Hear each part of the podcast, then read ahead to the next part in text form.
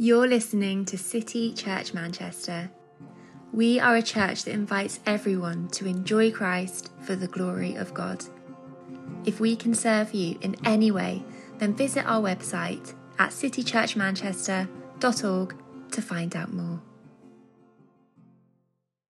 Um, you can turn to Acts um, chapter 27 and we'll read from verses 1 to 44. If you've got a um, Blue Church Bible, it's on page 1124. So, Acts 27. When it was decided that we would sail for Italy, Paul and some other prisoners were handed over to a centurion named Julius, who belonged to the imperial regiment. We boarded a ship from Adramyttium, about to sail for ports along the coast of the province of Asia, and we put out to sea. Aristarchus, a Macedonian from Thessalonica, was with us. The next day, we landed at Sidon, and Julius, in kindness to Paul, allowed him to go to his friends so they might provide for his needs. From there, we put out to sea again and passed the lee of Cyprus because the winds were against us. When we had sailed across the open sea to the coast of Cilicia and Pamphylia, we landed at Myra in Lycia. There, the centurion found an Alexandrian ship sailing for Italy and put us on board. We made slow headway for many days and had difficulty arriving off Cnidus. When the wind did not allow us to hold our course, we sailed to the lee of Crete, opposite Salmone.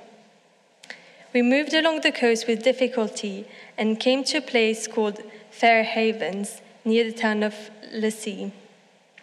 Much time had been lost, and sailing had already become dangerous because by now it was after the Day of Atonement.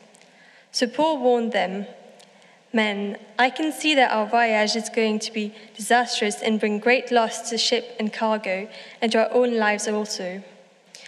But the centurion, instead of listening to what Paul said, followed the advice of the pilot and of the owner of the ship.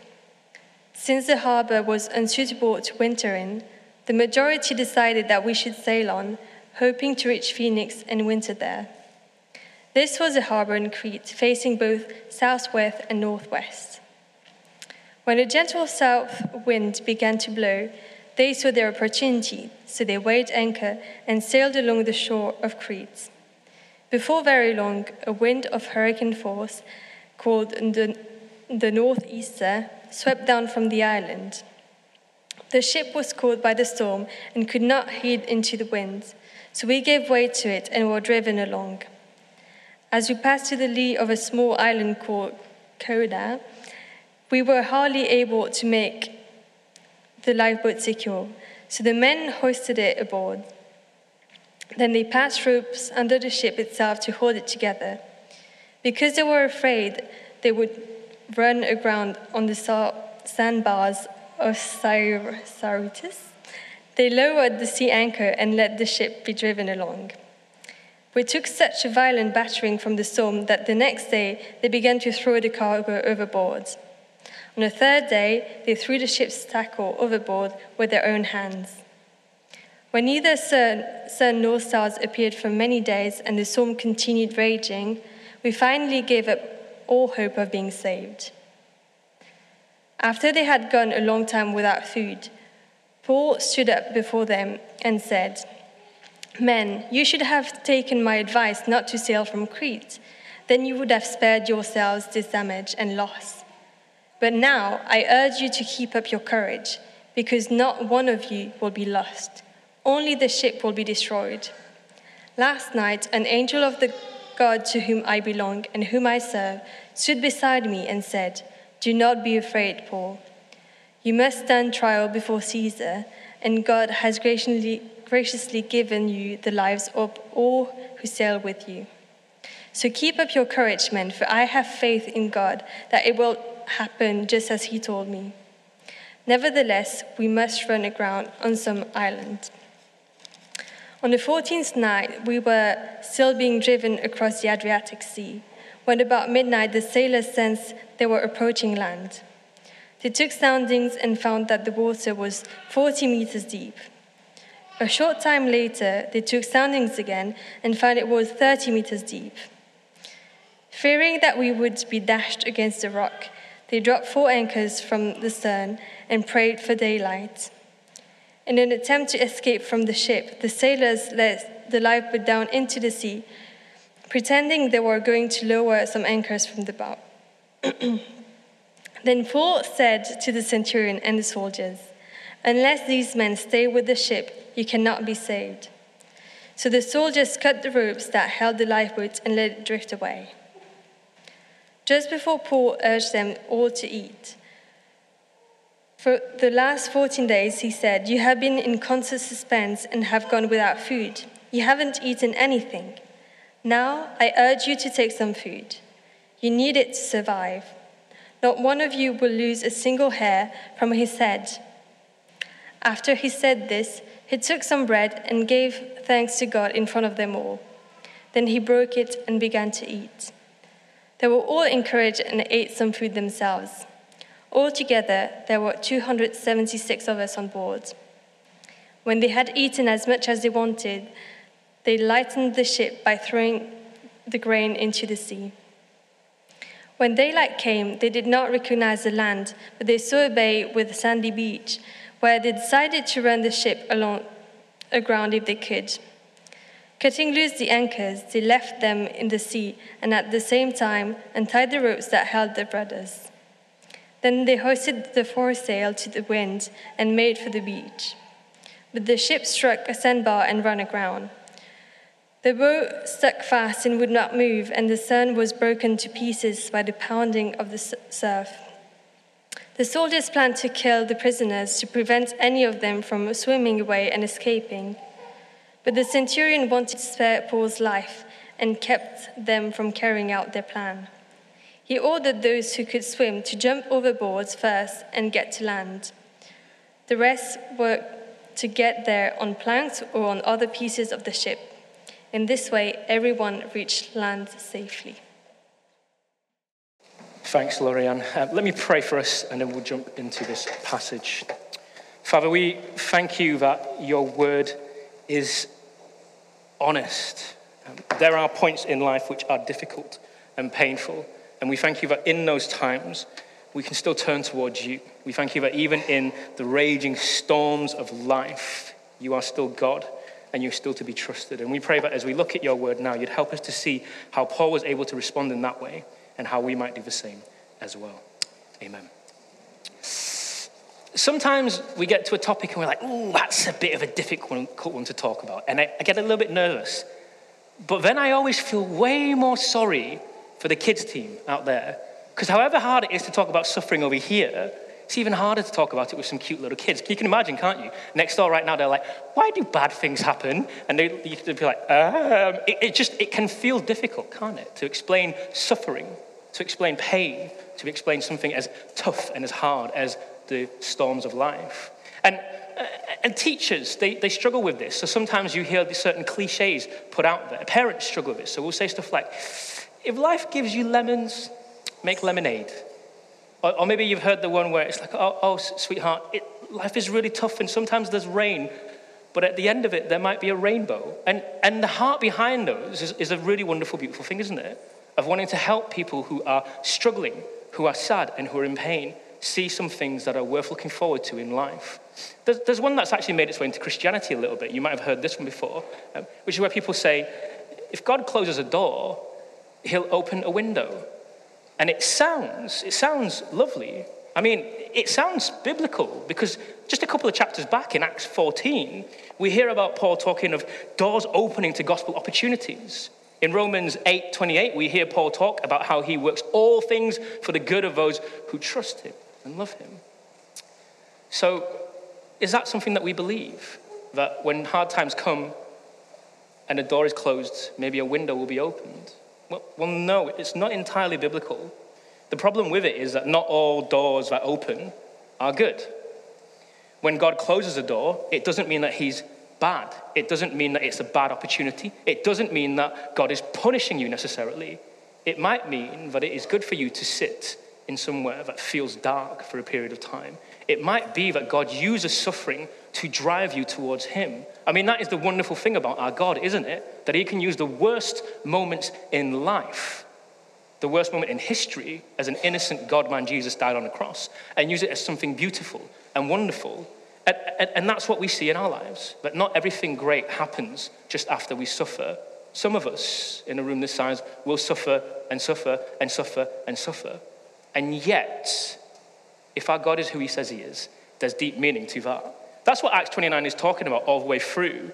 Luke, the writer of Acts, has a slightly different way of writing than Jewish writers. Jewish writers, they like writing about land, about deserts, about sheep, about farming. They're, they're land lovers. But Greeks, which is what Luke is, they're seafarers. They love the open sea. They smell that salty air and they think freedom, adventure, and opportunity. And in Greek thinking, in Greek literature, in the Greek mind, they would build metaphors from that. So the idea of a ship would be like an individual. The journey would be a metaphor for someone's life. And a storm would be a metaphor for all the hard things that go on in life. Luke writes about something that actually happened, but gives us that narrative for us to think through the storms of our life and to see how God can be good in all of them. But before we jump into that, I'm aware that a whole chapter of chapter 27 is long and it's really warm in here. So it's probably helpful to have a brief re- recap and a brief summary of what Lorianne just read over there. We've got Paul, and he's heading over to Rome to speak to Caesar, to share the gospel. And he's shoved on a big ship with Julius, the centurion commander. On the ship, are a bunch of prisoners heading towards Rome. Some of them will probably work as slaves to the people who are in charge in Rome. Some of them may well end up in the gladiator Colosseum as slaves to fight other people and to die for the entertainment of the people in Rome. There's a load of cargo, there's a load of grain that's there, the soldiers are there, and there's also some sailors. And they sail out to head towards Rome. And it gets bad very, very quickly. And it gets so bad that as we read later on, Paul says, let's not continue to head in this direction. Everyone ignores him. And it gets to the point where everyone has lost all hope. It's dark and it's terrible. Paul encourages them and says that I've had a vision from an angel of the Lord who stood by me that we are not going to die, but the ship will be wrecked.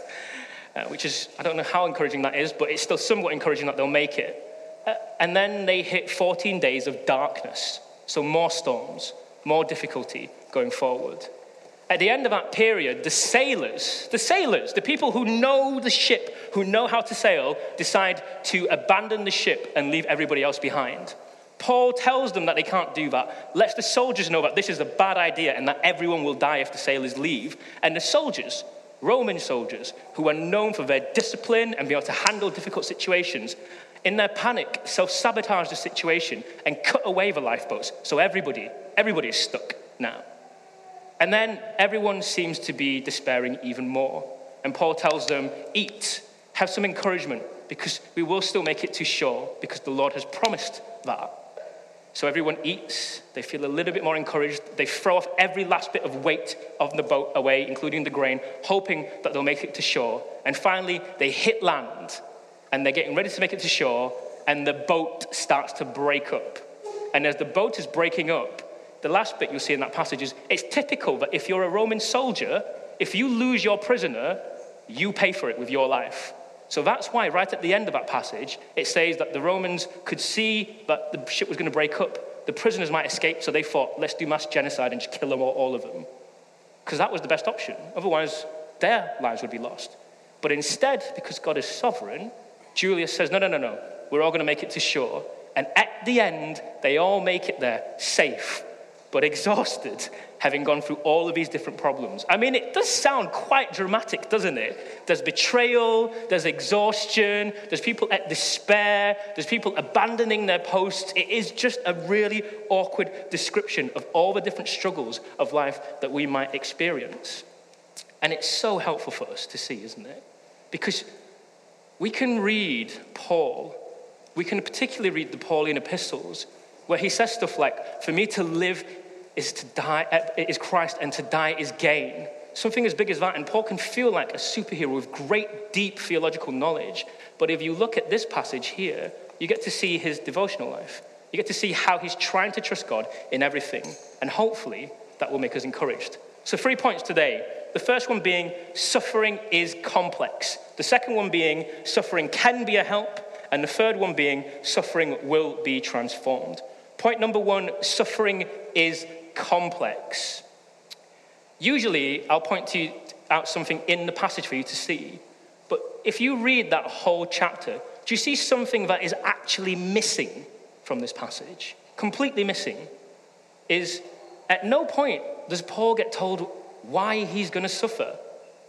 At no point does God say, Hey, Paul, here's a vision, but also this is why you're going to be in darkness for 14 days. This is why there's going to be a shipwreck. This is why the centurions are going to think about killing all of you. There is no explanation for all the pain and the difficulty that is going on in Paul's mind. He knows that he's going to make it to Rome. He knows that God's purposes will be achieved, but the actual details of every single bit of suffering, there's no explanation, is there? I think, I think that's why most people who really think about Christianity, but then go, I can't, I can't follow Jesus, that's why they struggle with it. Because there's this idea that God is good, that He is loving, that He is in control of all things. So the question then has to be why do bad things happen? And sometimes we just don't have the answers. Um, Stephen Fry, um, who is a excellent commentator on the world around him, but a non-Christian, was recently asked, what would he say to God, because he doesn't believe in God, what would he say to God if he ever saw him face to face? and he talked about suffering. He said this Bone cancer in children. What's that all about? How dare you? How dare you create a world where there is such misery that is not our fault? It's not right. It's utterly, utterly evil. Why should I respect a capricious, mean minded, stupid God who creates the world which is full of injustice and pain? Yes, parts of the world are very splendid but it also has insects whose entire life cycle is to burrow into the eyes of children and to make them blind. They eat outward from the eyes. Why? Why would you do that to us? You could have easily made a creation in which it didn't exist. It is simply not acceptable. It's perfectly apparent that if there is a God, he is monstrous. I mean, that seems to be a logical bit of thought, isn't it? Stephen Fry is very eloquent, and he's painting a scenario where if God is in control of everything, if God is meant to be good as well, then there's suffering that happens. And we do not know the reason for all of that suffering. So, therefore, that God can't be good. Or he just doesn't know what he's doing, he's not actually in control. Or it's just one that I don't want to worship. It makes, it makes somewhat logical sense as you follow it. Except for one thing. This is the common one that we get asked often as Christians. How could we, as finite human beings, know everything? Know every situation and the reasons for why they happen?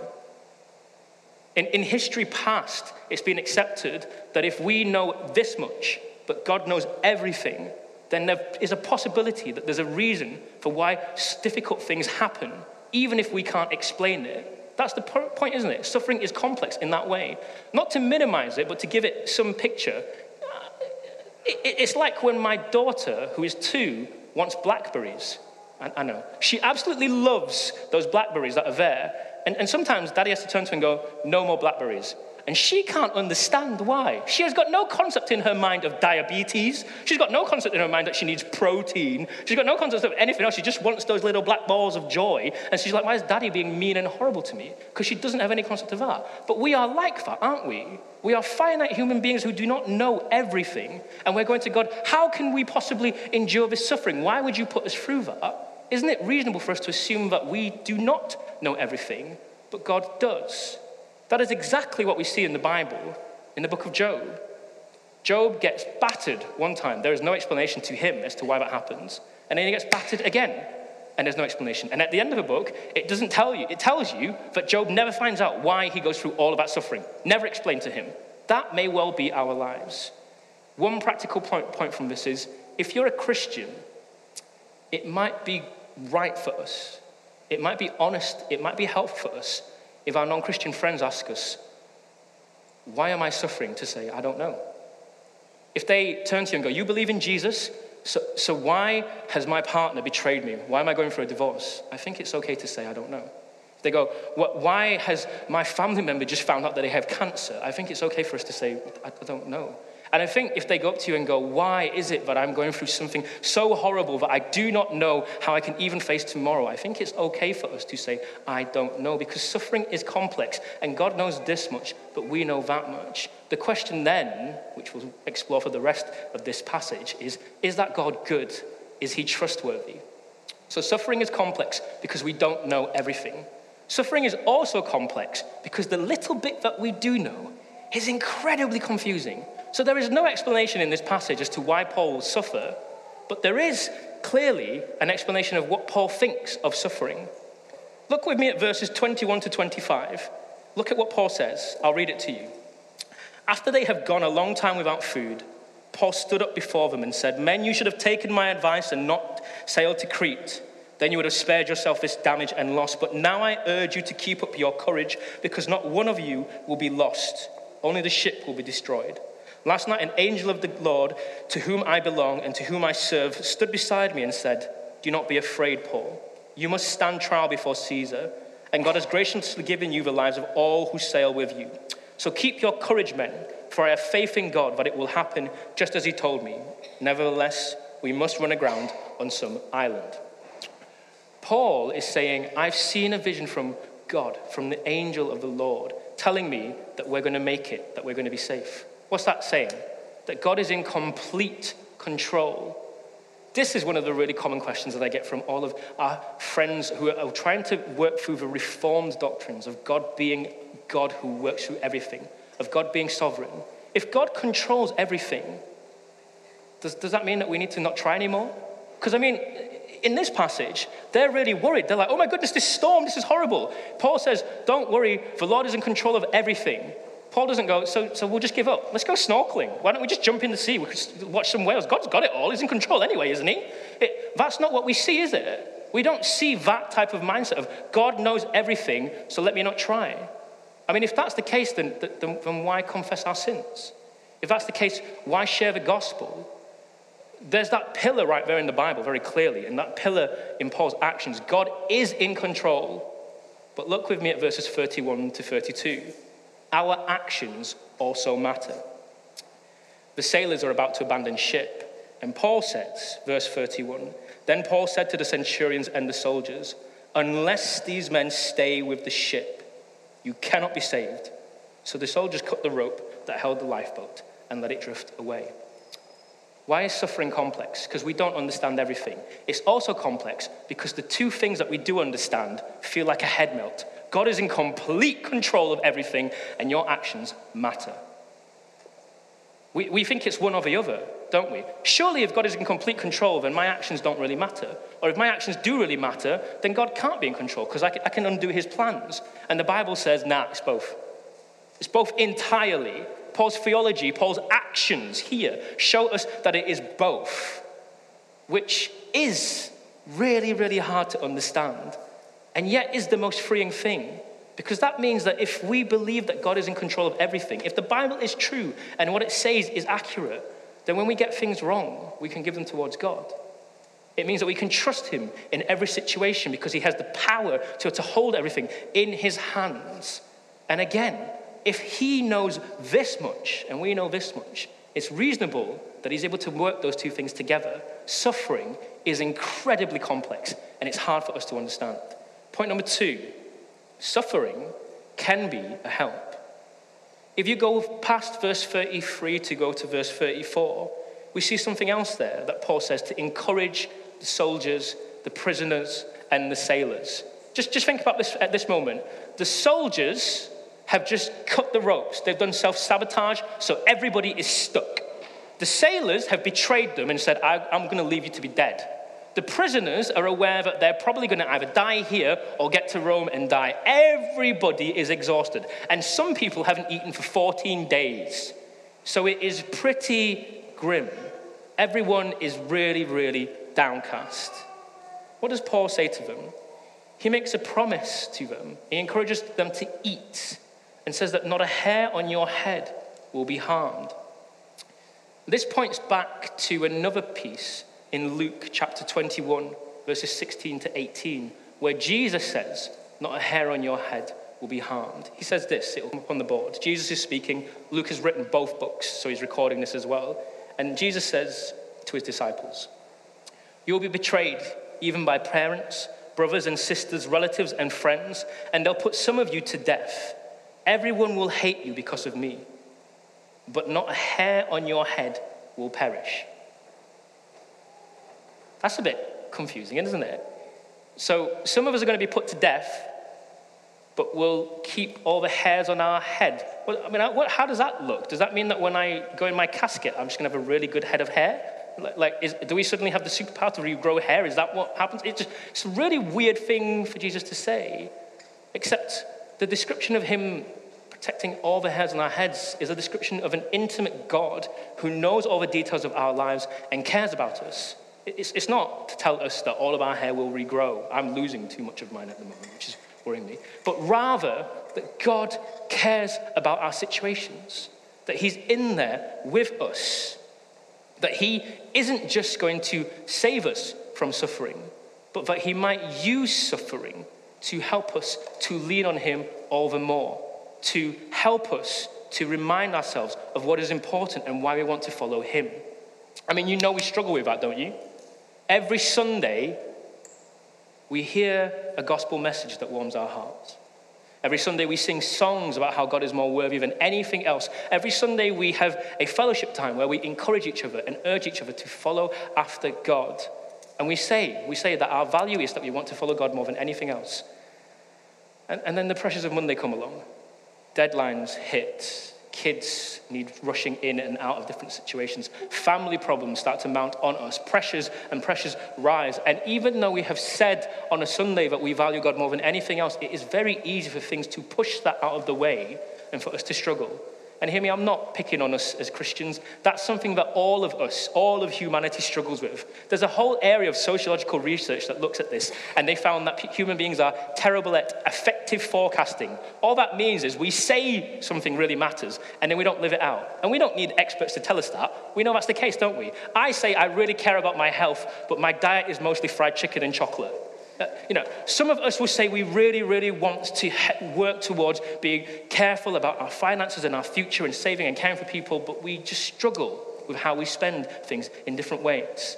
Uh, and do you know the world has a really cool way to, to, uh, of solving that? Have you come across this? There's something called the tombstone principle, where because everybody says they value something, but then they struggle to live it out, um, a psychologist said, Why don't you think about your tombstone?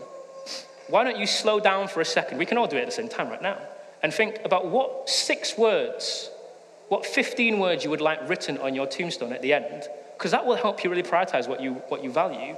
I mean, I'm, I'm suggesting to you that on my tombstone, I'm not hoping it says, Here lies Eric, he drove a Tesla. I, I don't imagine that on my tombstone, I'm saying, Here lies Eric, he earned six figures. It's a really helpful tool to help you remind yourself what really matters in the world. Well, that might be a good tool, but it is nothing compared to the way that God uses suffering as well. Suffering is a help that reminds us of our need to lean on God in every situation. It, it might be a good way for us to think about this week what do I really value?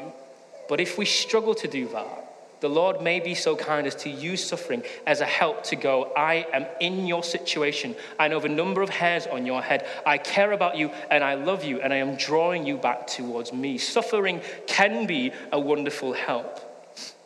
Final point suffering isn't just complex, suffering isn't just a help. Suffering will be transformed. Look, God's promises make it. Everyone makes it to shore in the end clutching bits of wood, shipwrecked with half a lung full of water, they make it to the end. And Paul describes his suffering as light and momentary in 2 Corinthians. So, this is a guy who has been beaten, who has reflected on his past mistakes, who has been shipwrecked three times, three times. And he says it is light and momentary. Why? Because he knows that his suffering has been transformed by God. Look at me one more time at verse 26, 23, and let me read it to you. Paul says, Last night, an angel of the God to whom I belong and to whom I serve stood beside me. Paul belongs to the Lord, and the Lord stands with him. Do you see that? That our suffering is not, oh, you just got to grit your teeth and get through this. It's not, oh, this, this is something you've got to put up with to impress God. It's not just, this is something that's silly and you're being punished for what you've done. No, no. Our suffering is a situation where God comes to stand with us and remind us that we belong to Him and that we can walk through things with Him. In Hebrews chapter 4, verses 14 to 16, we're told, Therefore, since we have a great high priest who has ascended into heaven, Jesus, the Son of God, let us firmly hold firmly to the faith we profess. For we do not have a high priest who is unable to empathize with our weaknesses. We have one who was tempted in every way, just as we are, yet he did not sin. Let us then approach God's throne of grace with confidence, so that we may receive mercy and find grace to help us in our time of need. Jesus stands in our situations. He knows our experiences, He knows our struggles, He knows our pains, and He transforms them. He doesn't just give them meaning, He doesn't just make them helpful, He transforms them into something wonderful and something beautiful. I'll give you an example. Um, there's going to be a picture on behind me um, of a place in Newcastle. Um, I, I, I, went to Newcastle for university. Uh, my wife and I met each other there. We stayed there for about 10 to 15 years. Uh, and I can't walk past this bar in Newcastle without feeling sad, overwhelmed, and incredibly joyful to God at the same time. Because for me, Newcastle is the place that I went to go be a student. It's the place I went to go and be part of a church plant. It's the place that I went to then get baptized and, and get to know people there. It's the place where I met the love of my life and got married and saw a bunch of students as well get married and have kids. And it's the place where I got really sad when my wife and I turned to each other and said, we're struggling to have kids. And for five years, we watched as all of our friends had children, and there was a baby room in the church, and it was wonderful. And at the same time, every time we talked to somebody and smiled at them, it was gut wrenching as well, because we were like, well, what's going on in our lives?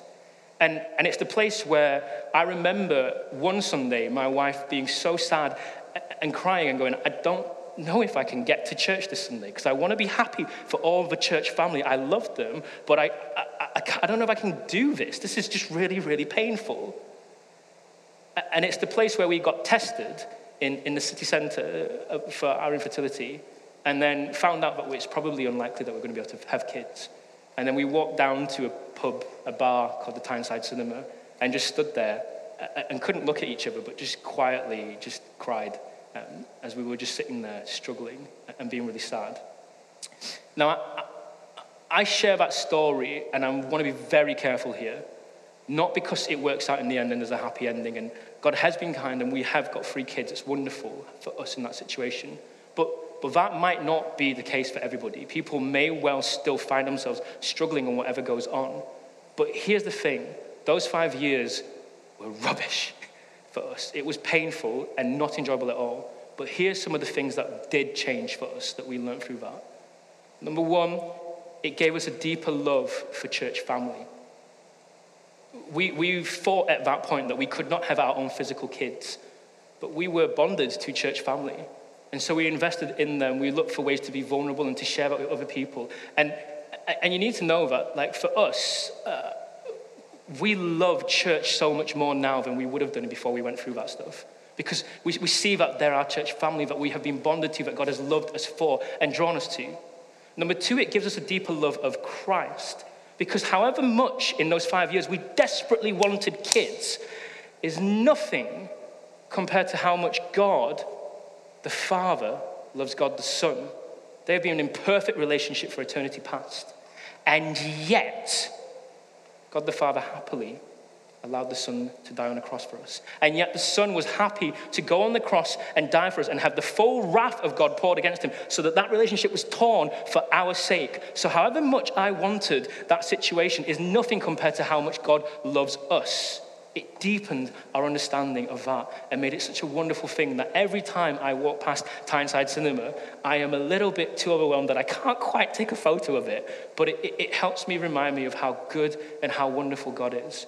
And the final thing that it might have done, I hope, I hope it might have done for me, is you might not believe this, but, but when I was a bit younger, I was quite an arrogant person. I can see all your faces. None of you look shocked by that. That's painful. Anyway, but, um, but hopefully that process softened me. Hopefully, when I speak to you and I hear of your suffering in your life, hopefully that, that, that makes me more empathetic towards you more quick to plead to the Lord for your situations and more caring about what happens because we all know that suffering and difficulty happens. That's what we're seeing in this passage that suffering is not pointless and actually the Lord uses it and actually is transformed to help us not just go through something but to worship God for his goodness of who he is. Suffering is something that is used by God in a wonderful way. Atheists' only solution is suffering is pointless. Islam tells us we must endure suffering to impress Allah. Buddhism says you must accept suffering in order to achieve enlightenment. Christianity tells us that God enters into our lives and endures suffering for our sake. He stands with us. And so anything that you experience has got meaning and has been transformed for His sake. I'm highly aware, as I've given you that story that some of you in this room are going through much worse than I could imagine or say. And you might be thinking, great for you. Sounds like your storm lasted a little while, and I'm still in the middle of mine. I am barely clinging on. I am drowning. I've got those soldiers, they're ditching me. I've got some sailors who are not helpful. I, I, I, I can't cope. What have you got to say in that situation? Well, maybe three bits of application from what Paul is saying here. He is suffering far more than what I could imagine, at least. And he points out some things that are helpful for us that we might, might want to look at and might want to do. Number one, as an application, as you might be struggling right now. Look to the friendships God has provided. Do you notice that in this passage, Paul looks like the only person who is full of peace and poise? And it's dangerous, isn't it? Because we can look at this and just think, Paul sometimes looks a little bit like a superman. That he can say to live is Christ, to die is gain, that he can, he can endure all this suffering but he, he isn't Jesus. He's a normal human being. Yes, he planted great churches. Yes, he wrote half of the New Testament. Yes, he's got a brain so big.